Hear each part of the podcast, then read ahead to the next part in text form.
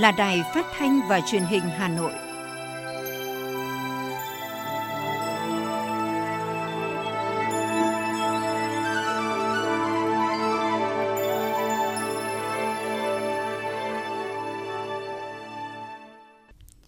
Bây giờ là chương trình thời sự của Đài Phát thanh Truyền hình Hà Nội được phát trực tiếp trên sóng FM tần số 90 MHz. Chương trình tối nay, Chủ nhật ngày 26 tháng 9 sẽ có những nội dung chính sau đây. Thủ tướng Chính phủ Phạm Minh Chính chủ trì hội nghị trực tuyến về các giải pháp tiếp tục hỗ trợ doanh nghiệp trong bối cảnh đại dịch Covid-19. Hà Nội tổ chức phong trào thi đua đặc biệt chiến thắng chống dịch Covid-19. Việt Nam tiếp tục thu hút các nhà đầu tư lĩnh vực công nghiệp giá trị cao. Phần tin thế giới có những tin đáng chú ý, cử tri Đức đi bầu cử quốc hội mới, chọn người kế nhiệm Thủ tướng Angela Merkel. Pháp tăng gấp đôi cam kết viện trợ vaccine cho các nước nghèo. Tai nạn tàu hỏa tại Mỹ khiến ít nhất 50 người thương vong. Và sau đây là nội dung chi tiết của chương trình. Thưa quý vị và các bạn, sáng nay, Thủ tướng Chính phủ Phạm Minh Chính đã chủ trì hội nghị trực tuyến với cộng đồng doanh nghiệp và các địa phương về các giải pháp tiếp tục hỗ trợ doanh nghiệp trong bối cảnh dịch COVID-19.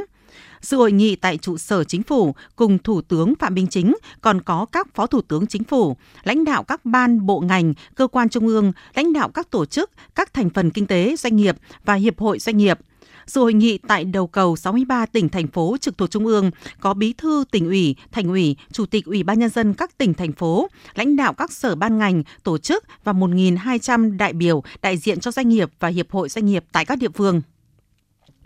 Phát biểu khai mạc hội nghị, Thủ tướng Phạm Minh Chính cho biết, từ đợt bùng phát dịch bệnh lần thứ tư tới nay, Thủ tướng Chính phủ đã có nhiều cuộc gặp với cộng đồng doanh nghiệp trong nước và doanh nghiệp FDI doanh nghiệp có yêu cầu đề xuất gì, chính phủ cố gắng đáp ứng trong điều kiện tốt nhất có thể.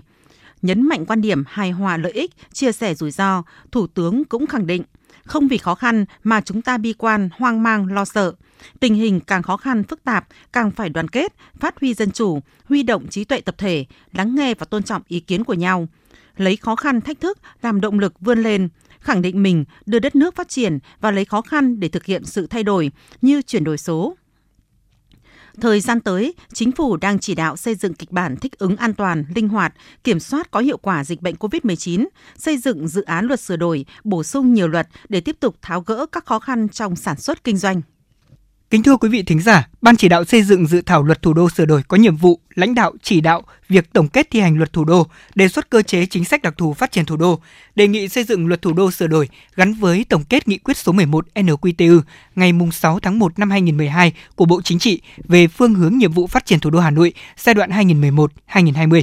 đề xuất xây dựng nghị quyết của Bộ Chính trị về phương hướng nhiệm vụ phát triển thủ đô trong giai đoạn tiếp theo. Đây là nội dung tại quyết định số 1484 QĐTU ngày 22 tháng 9 năm 2021 của Ban Thường vụ Thành ủy Hà Nội về thành lập Ban chỉ đạo xây dựng dự thảo luật thủ đô sửa đổi. Ban chỉ đạo gồm có 16 thành viên thuộc các cơ quan của thành phố Hà Nội. Đồng chí Đinh Tiến Dũng, Ủy viên Bộ Chính trị, Bí thư Thành ủy, Trưởng đoàn đại biểu Quốc hội thành phố Hà Nội làm trưởng ban. Phó trưởng ban thường trực là đồng chí Chu Ngọc Anh, Ủy viên Trung ương Đảng, Phó Bí thư Thành ủy, Chủ tịch Ủy ban dân thành phố. Ba phó trưởng ban là các đồng chí Nguyễn Thị Tuyến, Ủy viên Trung ương Đảng, Phó Bí thư Thường trực Thành ủy, Nguyễn Ngọc Tuấn, Phó Bí thư Thành ủy, Chủ tịch Hội đồng nhân dân thành phố, Nguyễn Văn Phong, Phó Bí thư Thành ủy. Trong 11 ủy viên ban chỉ đạo, đồng chí Lê Hồng Sơn, Ủy viên Ban Thường vụ Thành ủy, Phó Chủ tịch Thường trực Ủy ban dân thành phố Hà Nội là ủy viên thường trực.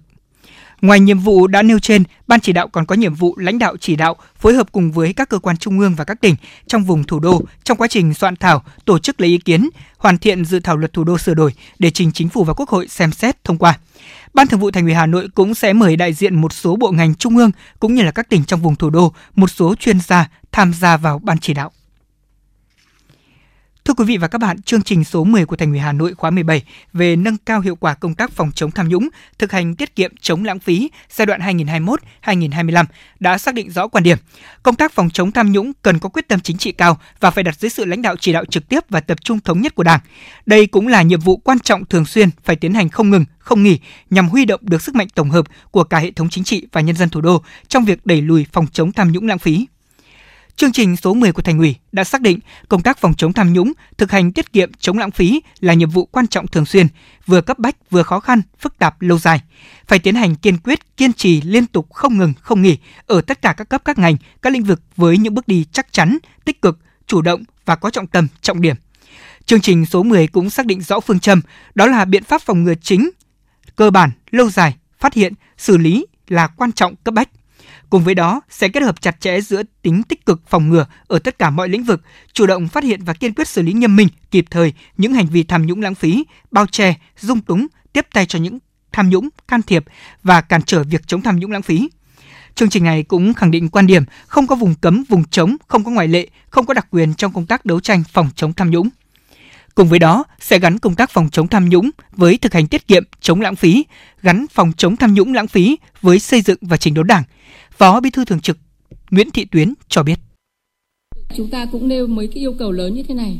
Thứ nhất là đối với Hà Nội ấy, thì trong một cái tinh thần chỉ đạo thực hiện một cách nghiêm túc các cái quy định, các cái chỉ thị nghị quyết của Đảng về công tác xây dựng Đảng và chỉnh đốn Đảng, về xây dựng hệ thống chính trị và vấn đề cải cách hành chính.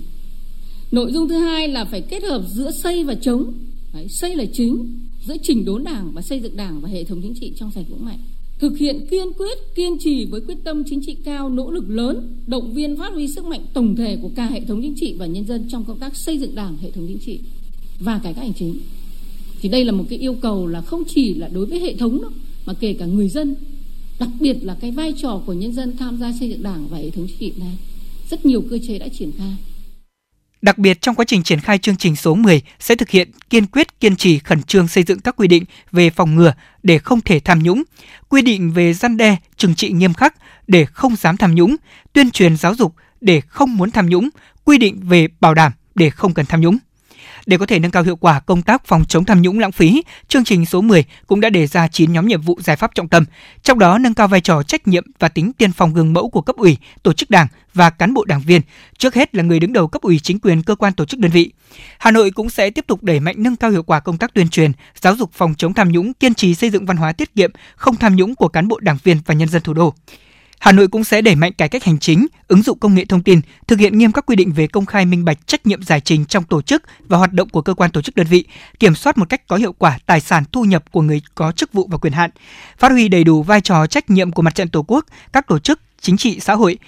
xã hội nghề nghiệp, các cơ quan truyền thông báo chí của thành phố và nhân dân trong công tác phòng chống tham nhũng, thực hành tiết kiệm, chống lãng phí, thực hiện tốt công tác bảo vệ, tố giác, những tiêu cực và tham nhũng, tiếp tục kiện toàn tổ chức bộ máy, nâng cao năng lực hiệu quả hoạt động của các cơ quan đơn vị có chức năng phòng chống tham nhũng, tăng cường hiệu quả công tác phối hợp của cơ quan nội chính, phối hợp triển khai có hiệu quả các hoạt động phòng chống tham nhũng, đặc biệt đẩy mạnh thực hiện đồng bộ các nhiệm vụ giải pháp trọng tâm về thực hành tiết kiệm và chống lãng phí. Bí thư Thành ủy Đinh Tiến Dũng cho biết. Quán triệt tuyên truyền 10 chương trình công tác của Thành ủy là một bước quan trọng trong quá trình triển khai thực hiện sớm đưa nghị quyết Đại hội 13 của Đảng và Đại hội lần thứ 17 Đảng bộ thành phố vào cuộc sống. Tôi tin tưởng rằng nếu chúng ta thực hiện tốt các chương trình công tác nói trên, trên cơ sở đảm bảo bao quát các nhiệm vụ chính trị thường xuyên của thành phố, vừa chọn lọc các việc trọng tâm trọng điểm mang tính điểm nhấn đột phá để quyết liệt triển khai thì việc đạt được mục tiêu xây dựng thủ đô ngày càng giàu đẹp, văn minh, hiện đại như nghị quyết đại hội 17 Đảng bộ thành phố đã đề ra góp phần cùng cả nước thực hiện thắng lợi nghị quyết đại hội lần thứ 13 của Đảng. Để có thể đạt được mục tiêu đề ra về phòng chống tham nhũng, thực hành tiết kiệm, chống lãng phí, chương trình số 10 xác định sẽ tăng cường công tác kiểm tra, giám sát và thanh tra, tăng cường công tác kiểm soát quyền lực, siết chặt kỷ luật kỷ cương, xây dựng đội ngũ cán bộ các cấp có đủ phẩm chất, năng lực và uy tín, đáp ứng yêu cầu nhiệm vụ để phòng ngừa tham nhũng lãng phí. Cùng với đó, sẽ tiếp tục tăng cường công tác kiểm tra, giả soát, việc thực hành tiết kiệm chống lãng phí đối với công tác quản lý, sử dụng đất đai, quy hoạch xây dựng, khai thác tài nguyên khoáng sản, việc mua bán chuyển nhượng sử dụng tài sản công xây dựng bộ máy hành chính tinh gọn góp phần tiết kiệm chi phí, từ đó nâng cao thu nhập của cán bộ công chức viên chức, bảo đảm cuộc sống cho cán bộ công chức và viên chức. Với các mục tiêu nhiệm vụ đã đề ra, chương trình số 10 của Thành ủy Hà Nội sẽ huy động sức mạnh tổng hợp của cả hệ thống chính trị trong việc kiên quyết và kiên trì phòng chống tham nhũng, thực hành tiết kiệm, chống lãng phí, từ đó bịt kín những khoảng trống, kẽ hở để không muốn, không thể, không dám và không cần tham nhũng. Thưa quý vị và các bạn, thường xuyên tự đổi mới, tự chỉnh đốn xây dựng Đảng trong sạch vững mạnh là nhiệm vụ vừa cấp bách vừa lâu dài và cũng là vấn đề mang tính quy luật, là nhu cầu tồn tại phát triển của Đảng. Trong thời gian qua, Đảng ta đã rất kiên trì, bền bỉ và kiên quyết tiến hành cuộc đấu tranh phòng chống tham nhũng. Đến nay, công tác này đã đạt được những kết quả bước đầu đáng khích lệ, như là nghị quyết Đại hội Đảng toàn quốc lần thứ 13 có nhận định, công tác phòng chống tham nhũng đã có những chuyển biến tích cực cả về nhận thức, hành động và đạt được những kết quả bước đầu trên một số lĩnh vực. Theo ông Vũ Quốc Hùng, nguyên phó chủ nhiệm Ủy ban Kiểm tra Trung ương phòng chống tham nhũng có hiệu quả khi mà nội bộ trong sạch vững mạnh, mọi đảng viên tổ chức đảng, từ bí thư cấp ủy đến những đảng viên không giữ chức vụ đều phải liêm chính, có quyết tâm mạnh mẽ trong phòng chống tham nhũng. Ông Vũ Quốc Hùng nhấn mạnh. Các cấp ủy phải rất nghiêm khắc và bản thân những người là có chức có quyền trong cấp ủy phải thật sự trong sạch. Tức là phải thấm nhuần được cái cái việc này phải giác ngộ về vấn đề tham nhũng. Nó sẽ tổn thương ảnh hưởng cái uy tín của đảng và chính quyền. Tham nhũng đã từng bước được kiềm chế thế nhưng nhìn chung công tác phòng chống tham nhũng vẫn chưa đạt được yêu cầu mục tiêu đề ra tham nhũng vẫn còn nghiêm trọng với những biểu hiện tinh vi phức tạp xảy ra trên nhiều lĩnh vực nhiều cấp nhiều ngành nghị quyết của đảng cũng đã chỉ ra các nguyên nhân của những hạn chế và yếu kém trong công tác phòng chống tham nhũng. Trong đó thì nguyên nhân đầu tiên được xác định là không ít cấp ủy, tổ chức đảng, chính quyền và người đứng đầu các cơ quan tổ chức đơn vị chưa thực hiện tốt trách nhiệm lãnh đạo chỉ đạo công tác phòng chống tham nhũng. Vai trò của nhiều chi bộ tổ chức cơ sở đảng còn khá mờ nhạt. Vì vậy, theo nhiều chuyên gia, việc xây dựng tổ chức cơ sở đảng trong sạch vững mạnh là vấn đề vô cùng cấp bách, là khâu đột phá trong phòng chống tham nhũng trong thời gian tới. Ông Nguyễn Thái Học, Phó trưởng Ban Nội chính Trung ương cho rằng, để có thể đấu tranh phòng chống tham nhũng hiệu quả hơn, cần quyết tâm làm trong sạch nội bộ tổ chức đảng. Và đây cũng là yêu cầu của nhân dân đối với đảng người dân đòi hỏi đối với đảng cần phải quan tâm làm trong sạch đội ngũ cán bộ đảng viên hơn nữa, mà nhất là đội ngũ cán bộ giữ cương vị và lãnh đạo quản lý. Và chính vì cái yêu cầu, cái sự thôi thúc này của người dân, cho nên đồng chí tổng bí thư trưởng ban chỉ đạo và lãnh đạo của đảng chúng ta đặt ra những cái yêu cầu, những cái nhiệm vụ cụ thể cho công tác đấu tranh phòng chống tham nhũng, quyết tâm đấu tranh để làm trong sạch nội bộ của đảng. Tổ chức cơ sở đảng là nền tảng của đảng, là hạt nhân chính trị ở cơ sở, nơi trực tiếp giáo dục, rèn luyện và quản lý đảng viên. Do đó, tổ chức cơ sở đảng có vai trò đặc biệt quan trọng đối với công tác phòng chống tham nhũng. Tuy nhiên, thực tế thời gian qua đã cho thấy phần lớn các vụ tham nhũng không phải do tổ chức cơ sở đảng phát hiện. Thậm chí có đơn vị xảy ra các sai phạm lớn kéo dài khá lâu, thế nhưng tổ chức cơ sở đảng ở đó lại không hề hay biết. Vì vậy, việc nâng cao vai trò, vị trí cũng như tính chiến đấu của các tổ chức cơ sở đảng đang là một yêu cầu bức thiết đặt ra trong công tác xây dựng đảng nói chung, trong đó có công tác phòng chống tham nhũng. Ông Nguyễn Đức Văn, câu lạc bộ Thăng Long cho rằng, ở đâu cũng có tổ chức đảng, có tri bộ các đảng viên trong tổ chức đảng đều nắm bắt rất rõ, hiểu rất sâu về các đồng chí của mình. Nếu ngay tại tri bộ thực hiện tốt nguyên tắc sinh hoạt đảng, phát huy tốt phê bình, tự phê bình thì sẽ phát hiện và ngăn chặn kịp thời mầm mống của tham nhũng. Ông Nguyễn Đức Văn nêu ý kiến. Chi bộ là nơi sâu sát nhất với đảng viên. Mọi việc làm của đảng viên đều không thể tránh được sự giám sát của từng đảng viên trong chi bộ nếu tổ chức đảng mà thực sự trong sạch vững mạnh, sẽ kịp thời phát hiện những trường hợp đảng viên có dấu hiệu tham nhũng. Từ sự phát hiện đó, nếu chi bộ đấu tranh quyết liệt sẽ ngăn chặn được ngay từ đầu những hành vi tham nhũng, không để cho nó phát triển phức tạp thêm và đồng thời qua đó cũng hạn chế được những thiệt hại. Tuy nhiên, đây lại là một hạn chế lớn của chúng ta trong thời gian qua từ những kinh nghiệm và kết quả đạt được trong thời gian qua, đặc biệt là trong nhiệm kỳ đại hội lần thứ 12 của Đảng, chúng ta vững tin rằng với sự quyết tâm chính trị cao của Đảng, nhà nước, sự vào cuộc tích cực đồng bộ của các cấp ủy, tổ chức Đảng, chính quyền và hệ thống chính trị toàn xã hội, công tác phòng chống tham nhũng trong nhiệm kỳ đại hội lần thứ 13 của Đảng sẽ có những bước tiến mới, mạnh mẽ hơn, quyết liệt hơn và hiệu quả hơn. Tham nhũng nhất định sẽ được ngăn chặn đẩy lùi, góp phần xây dựng Đảng, nhà nước ta ngày càng trong sạch vững mạnh, đáp ứng yêu cầu của sự nghiệp cách mạng và niềm tin yêu, mong đợi của nhân dân. Hội đồng thi đua khen thưởng thành phố Hà Nội vừa ban hành kế hoạch về tổ chức thực hiện phong trào thi đua đặc biệt toàn dân đoàn kết chung sức thi đua phòng chống và chiến thắng đại dịch COVID-19. Phong trào thi đua được triển khai sâu rộng, đồng bộ từ thành phố đến cơ sở trên tất cả các lĩnh vực trong các cấp ủy Đảng, chính quyền, mặt trận Tổ quốc, các tổ chức chính trị xã hội và người dân hưởng ứng tham gia, bảo đảm thiết thực hiệu quả. Qua phong trào thi đua thành phố kịp thời phát hiện bồi dưỡng, biểu dương khen thưởng, từ đó nhân rộng các điển hình tiên tiến người tốt việc tốt, những mô hình tiêu biểu, những cách làm hay sáng tạo trong công tác phòng chống dịch bệnh COVID-19. Hội đồng thi đua khen thưởng thành phố nêu rõ 6 nội dung phong trào thi đua, trong đó thi đua thực hiện quyết liệt, thực chất, hiệu quả, kịp thời các biện pháp nhiệm vụ phòng chống dịch theo đúng chỉ đạo của Bộ Chính trị, Ban Bí thư, Chính phủ, Thủ tướng Chính phủ và chỉ đạo của Thành ủy, Hội đồng nhân dân, Ủy ban nhân dân, phát huy sức mạnh của toàn dân trong công tác phòng chống dịch bệnh. Tổng cục Dự trữ Nhà nước Bộ Tài chính vừa có công văn gửi Ủy ban dân 9 tỉnh thành phố phía Nam về việc xuất cấp 75.413 tấn gạo từ nguồn dự trữ quốc gia để hỗ trợ cho người dân gặp khó khăn do dịch bệnh COVID-19. Các tỉnh thành phố phía Nam được nhận gạo của nhà nước lần này bao gồm thành phố Hồ Chí Minh, Bình Dương, Vĩnh Long, Đồng Tháp, An Giang, Tiền Giang, Kiên Giang, Cần Thơ, Cà Mau.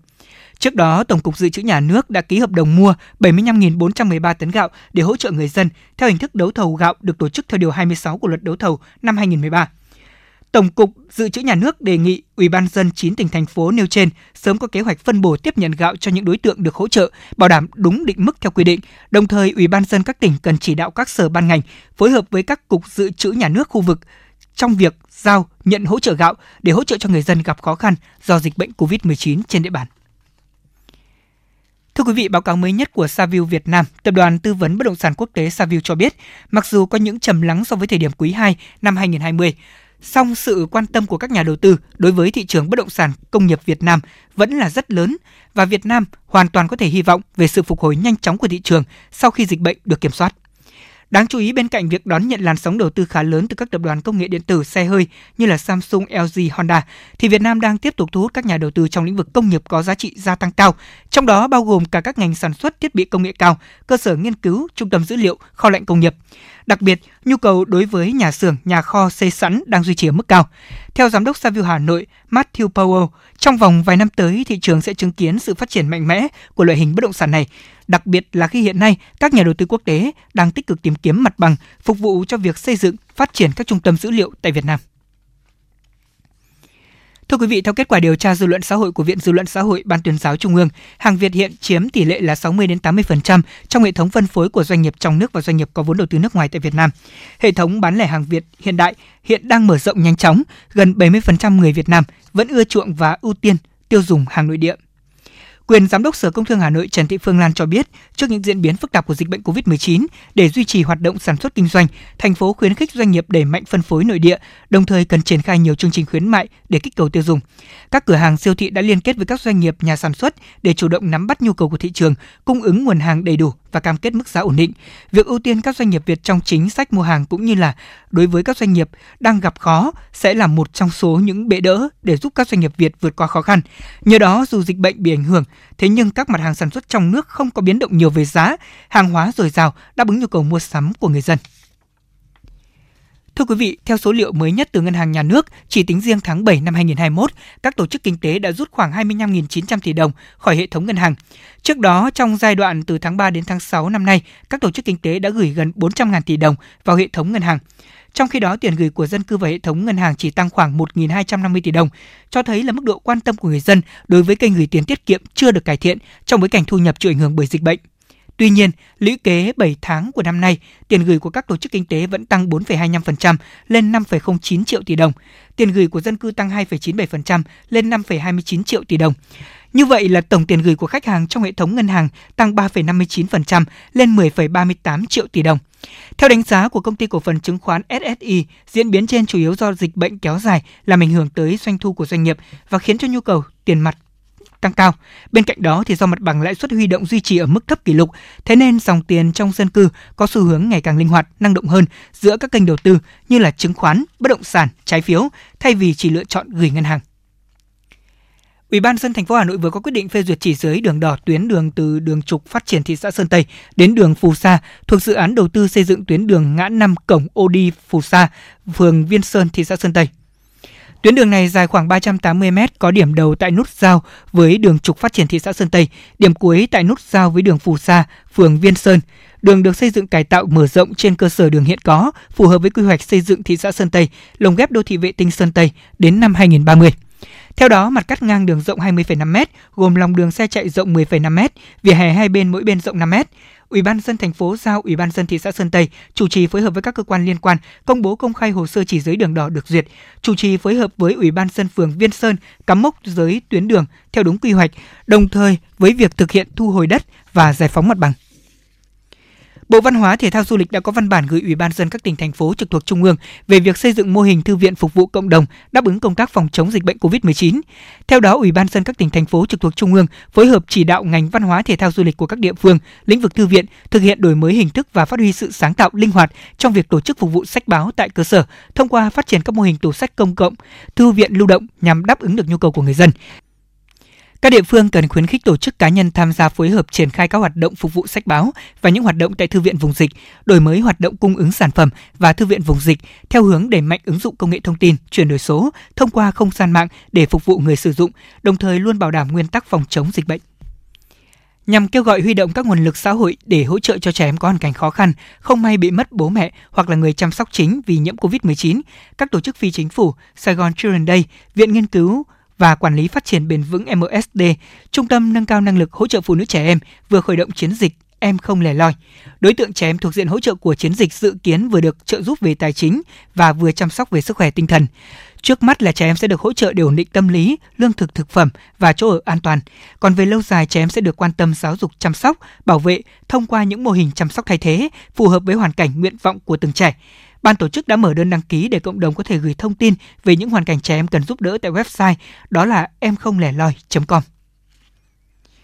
Theo tin từ Hội Nhà văn Việt Nam, hai tác giả Việt Nam đã được chọn nhận giải thưởng văn học ASEAN do Hoàng gia Thái Lan và Hội Nhà văn Thái Lan tổ chức dành cho các nhà văn nhà thơ xuất sắc trong nước và khu vực. Đó là các nhà thơ Trần Quang Đạo đoạt giải thưởng văn học ASEAN năm 2019 với tập thơ Bay trong mơ và nhà văn Võ Khắc Nghiêm đoạt giải thưởng văn học ASEAN năm 2020 với tiểu thuyết Thị lộ chính danh. Do tình hình dịch bệnh COVID-19 diễn biến phức tạp nên giải thưởng văn học ASEAN năm 2019 và năm 2020 cũng sẽ được xét chung một lần. Hai tác giả của Việt Nam sẽ tham dự bằng hình thức trực tuyến lễ trao giải thưởng dự kiến diễn ra đầu năm 2022 tại Bangkok, Thái Lan. Vào ngày hôm qua, ban tổ chức đã có hoạt động giao lưu trực tuyến với những tác giả đoạt giải. Theo đó, thì hai tác giả Việt Nam cùng với những tác giả đoạt giải của các nước khác đã đọc trích đoạn sản phẩm của mình. Thành phố Hà Nội đã nới lỏng giãn cách xã hội chuyển sang thực hiện nguyên tắc chỉ thị số 15 từ ngày 21 tháng 9. Nhiều hoạt động thiết yếu được mở cửa trở lại, tuy nhiên chủ quan lúc này là vô cùng nguy hiểm vì nó tiềm ẩn nhiều nguy cơ lây lan dịch bệnh, ảnh hưởng đến nỗ lực phòng chống dịch của thành phố trong suốt thời gian vừa qua. Ghi nhận tại chợ tự phát thuộc làng Đình Thôn Mỹ Đình, hoạt động kinh doanh buôn bán hầu như đã trở lại bình thường sau khi Hà Nội tiến hành nới lỏng giãn cách. Dù đa số người dân và tiểu thương đã chấp hành các quy định phòng dịch, thế nhưng vẫn có một số lượng người đeo khẩu trang cho có hoặc là không đeo. Còn tại chợ đầu mối phía Nam, dù ban quản lý chợ đã liên tục tuyên truyền, thế nhưng một số tiểu thương và người dân vẫn rất chủ quan lơ là.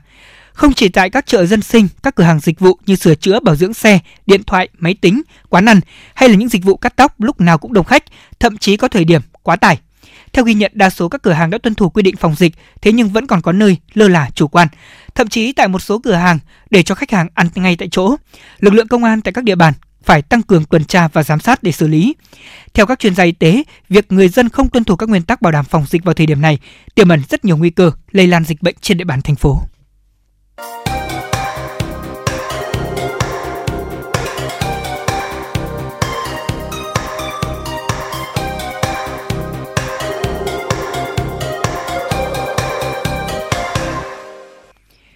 Chuyển sang tin thế giới, Hôm nay, cử tri Đức đi bầu cử quốc hội mới, một cuộc bỏ phiếu được người Đức và các nước châu Âu vô cùng quan tâm. Cuộc bầu cử quốc hội mới ở Đức sẽ bầu ra liên minh cầm quyền mới cho Đức, từ đó để chọn người kế nhiệm cho Thủ tướng Angela Merkel. Cuộc đua chủ yếu diễn ra giữa hai đảng lớn nhất của nước Đức, đó là Đảng Dân Chủ Tự do Trung Tả và Đảng Dân Chủ Thiên Chúa Giáo Trung Hữu. Tổng thống Nga Vladimir Putin ngày hôm qua đã đề cử ông Vyacheslav Volodin, Chủ tịch Duma Quốc gia Nga Hạ viện Nga, làm Chủ tịch Duma Quốc gia Nga khóa 8. Tại cuộc gặp với lãnh đạo các đảng đã được bầu vào Hạ viện, ông Putin nói rằng ông Volodin đã hoàn toàn xứng đáng để có thể đứng đầu Hạ viện khóa 8. Ông Putin cũng nói thêm hoạt động của Duma quốc gia khóa 7, đặc biệt là trong giai đoạn khó khăn do cuộc chiến chống dịch COVID-19 cho thấy Duma có thể củng cố các nỗ lực của mình trong định hướng phát triển chính của đất nước. Theo Reuters, Ngoại trưởng Nga Sergei Lavrov ngày hôm qua cho biết sự công nhận quốc tế đối với lực lượng Taliban tại Afghanistan hiện chưa được xem xét. Tuyên bố này được nhà ngoại giao hàng đầu của Nga đưa ra sau khi Taliban đề cử đại sứ của lực lượng này tại Liên Hợp Quốc, qua đó xới lên tranh chấp liên quan đến ghế của Afghanistan tại Tổ chức Hợp tác Toàn cầu này. Ngày hôm qua, em gái của nhà lãnh đạo Triều Tiên Kim Jong-un, bà Kim Jong cho biết Bình Nhưỡng có thể cân nhắc tham gia hội nghị thượng đỉnh liên triều nếu đảm bảo được sự tôn trọng lẫn nhau. Tuyên bố trên được đưa ra chỉ sau một ngày khi mà Triều Tiên hối thúc Mỹ và Hàn Quốc từ bỏ chính sách thù địch và các tiêu chuẩn kép đối với Bình Nhưỡng trước khi có thể tổ chức cuộc đàm phán chính thức về kết thúc chiến tranh Triều Tiên. Trong một tuyên bố qua video phát tại buổi hòa nhạc công dân toàn cầu tại Paris ngày hôm qua, Tổng thống Emmanuel Macron cam kết Pháp sẽ tăng gấp đôi số vaccine ngừa COVID-19 viện trợ cho những nước nghèo lên con số là hơn 120 triệu liều. Trước đó thì Mỹ cũng đã thông báo sẽ tăng gấp đôi viện trợ vaccine ngừa COVID-19 lên tổng cộng là 1,1 tỷ liều. Liên minh châu Âu cũng đã cam kết phân phối 500 triệu liều vaccine. Giá gạo xuất khẩu tại Thái Lan trong tuần này giảm xuống mức thấp nhất trong 18 tháng do đồng bạc sụt giảm. Trong khi đó, nhu cầu gạo từ châu Phi tăng đã khiến cho giá gạo của Ấn Độ cũng leo lên gần mức cao nhất trong vòng 2 tháng qua. Các nhà giao dịch có trụ sở tại Bangkok cho biết đồng bạc giảm giá đã góp phần làm giảm giá gạo xuất khẩu của Thái Lan. Thị trường nước này dự kiến sẽ không có thêm nguồn cung gạo mới cho đến tháng 11 tới đây. Kênh truyền hình CNN của Mỹ cho biết đã có 3 người thiệt mạng trong vụ tàu hỏa chật bánh tại bang Montana chiều ngày 25 tháng 9 theo giờ địa phương. Theo New York Times thì ít nhất 50 người khác bị thương cùng nhiều người mắc kẹt trong vụ tai nạn này. Vụ tai nạn xảy ra vào lúc 4 giờ chiều, khi đó trên tàu Atrac có khoảng 147 hành khách và 13 nhân viên tàu. Giới chức của Tanzania ngày hôm qua cho biết ít nhất 40 người đã bị thương trong một vụ nổ tại nhà máy thép Nakitao Steel ở khu vực Manzawa xảy ra trước đó một ngày. Cảnh sát đang phối hợp với lực lượng cứu hỏa và cứu hộ tại hiện trường. Các công nhân bị thương đã được đưa tới bệnh viện chữa trị. 7 người được xác nhận là đang trong tình trạng nguy kịch. Cảnh sát cũng mở một cuộc điều tra nguyên nhân của vụ nổ này. Giám đốc Quỹ dân số Liên Hợp Quốc bà Natila Kanem ngày hôm qua cảnh báo Afghanistan đang phải đối mặt với nguy cơ nạn đói cận kề khi mà mùa đông sắp đến và các dịch vụ đang bị gián đoạn. Bà cho biết thêm, thời tiết mùa đông vô cùng khắc nghiệt đã gây khó khăn cho việc vận chuyển hàng hóa tới những vùng hẻo lánh và bị cô lập, cộng với dịch bệnh COVID-19 sẽ càng khiến cho tình hình này trở nên khó khăn hơn. Giám đốc của Quỹ Dân số Liên Hợp Quốc nêu rõ, phụ nữ và các bé gái tại Afghanistan sẽ là những người bị ảnh hưởng nặng nề nhất vì nạn đói, đồng thời cảnh báo nếu hệ thống y tế tại nước này sụp đổ thì sẽ là một thảm họa hoàn toàn. Theo Ủy ban Quốc gia về Quản lý Thiên tai Campuchia tính đến ngày 26 tháng 9, do lượng mưa lớn nên đã gây ngập lụt tại 5 tỉnh của nước này. Hiện nay, lực lượng chức năng đang sơ tán các nạn nhân tới nơi trú ẩn an toàn. Theo báo cáo sơ bộ, có khoảng 300 đến 400 gia đình đã bị ảnh hưởng và chưa có báo cáo thiệt hại về người.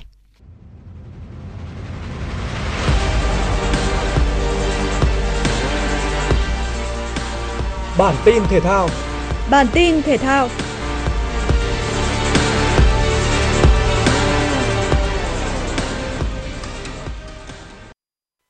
Tại buổi tập chiều qua, đội tuyển Việt Nam đón nhận tin vui với sự góp mặt trở lại của trung vệ Nguyễn Thành Trung sau một thời gian phải tập riêng để hồi phục chấn thương. Trong khi đó, hai cầu thủ mới được triệu tập bổ sung là Phạm Xuân Mạnh và Đỗ Thanh Thịnh cũng đã có mặt tại Hà Nội Tuy nhiên, bộ đôi hậu vệ này cần phải trải qua kiểm tra y tế, sau đó mới có thể gia nhập các buổi tập cùng đội tuyển. Hiện tại, huấn luyện viên trưởng Park Hang-seo và ban huấn luyện đang tập trung rèn luyện lại những điểm còn chưa tốt trong lối chơi của đội tuyển, đồng thời cũng nhắc nhở toàn đội cố gắng trong tập luyện nhưng cũng tránh những chấn thương không đáng có. Hai trận đấu tới được xác định là hai trận đấu có ý nghĩa rất quan trọng đối với đội tuyển Việt Nam trong cuộc cạnh tranh tại vòng loại thứ ba World Cup 2022. Trong những ngày qua, thầy trò huấn luyện Park Hang-seo đang dồn sự tập trung tối đa để có sự chuẩn bị tốt nhất trước khi di chuyển sang UAE vào ngày 1 tháng 10 tới. Tại vòng 6 ngoại hạng Anh, MU bước vào trận đấu với Aston Villa trên sân nhà cùng quyết tâm giành 3 điểm để đua tranh cho vị trí số 1. Tuy nhiên họ đã để mất hai trụ cột là Harry Maguire và Luke Shaw vì chấn thương. Cú đánh đầu tuyệt đẹp của Kurt Howe khiến De Gea phải vào lưới nhặt bóng ở phút 88, đưa đội khách vươn lên dẫn trước. Dù sau đó đã có cơ hội tuyệt vời trên chân phạt đền, tuy nhiên Bruno Fernandes lại sút hỏng đáng tiếc. 1-0 là kết quả cuối cùng của trận đấu này. Đây là trận thua thứ hai liên tiếp của MU trên sân Old Trafford và là thất bại thứ ba trong 5 trận đấu gần nhất. Trong khi đó, Gabriel Jesus đã có bàn thắng quan trọng giúp Man City có được chiến thắng tối thiểu 1-0 trước Chelsea ngay trên sân Stamford Bridge.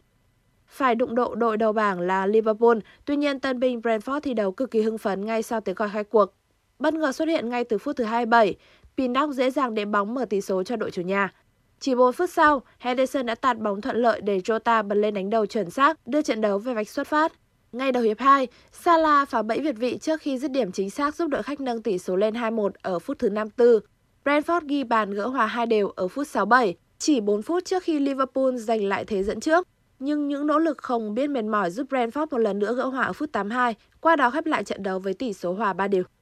Ở loạt trận diễn ra vào lúc 21 giờ, Everton đã giành chiến thắng với tỷ số 2-0 trên sân nhà trước Norwich City. Andros Townsend và Adolaye Dokore là những người ghi bàn cho đội bóng vùng Merseyside. Trong khi đó, dù được thi đấu trên sân nhà nhưng Leeds đã để thua với tỷ số 1-2 trước West Ham và tụt xuống vị trí thứ 18 trên bảng xếp hạng. Đội bóng đứng thứ 5 mùa trước là Leicester City tiếp tục gây thất vọng khi chỉ có được trận hòa hai đều trước Burnley. Ở trận đấu còn lại, Watford đã bị Newcastle cầm hòa với tỷ số một đều ngay trên sân nhà.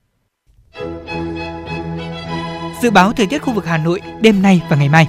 Vùng núi Ba Vì, Sơn Tây có lúc có mưa rào và rông, nhiệt độ từ 25 đến 32 độ. Ngoại thành từ Phúc Thọ tới Hà Đông có lúc có mưa rào và rông, nhiệt độ từ 25 đến 32 độ. Phía Nam từ Thanh Hoai, Thường Tín đến Đứng Hòa có lúc có mưa rào và rông, nhiệt độ từ 24 đến 31 độ. Mê Linh Đông Anh Sóc Sơn có lúc có mưa rào và rông, nhiệt độ từ 24 đến 31 độ. Khu vực trung tâm thành phố Hà Nội có lúc có mưa rào và rông, nhiệt độ từ 24 đến 31 độ. Quý vị thính giả vừa nghe chương trình thời sự của Đài Phát thanh Truyền hình Hà Nội, chịu trách nhiệm sản xuất Phó Tổng giám đốc Nguyễn Tiến Dũng, chương trình do biên tập viên Trà My, đạo diễn Kim Oanh, phát thanh viên Lê Thông cùng kỹ thuật viên Duy Anh thực hiện. Kính chào và hẹn gặp lại quý vị.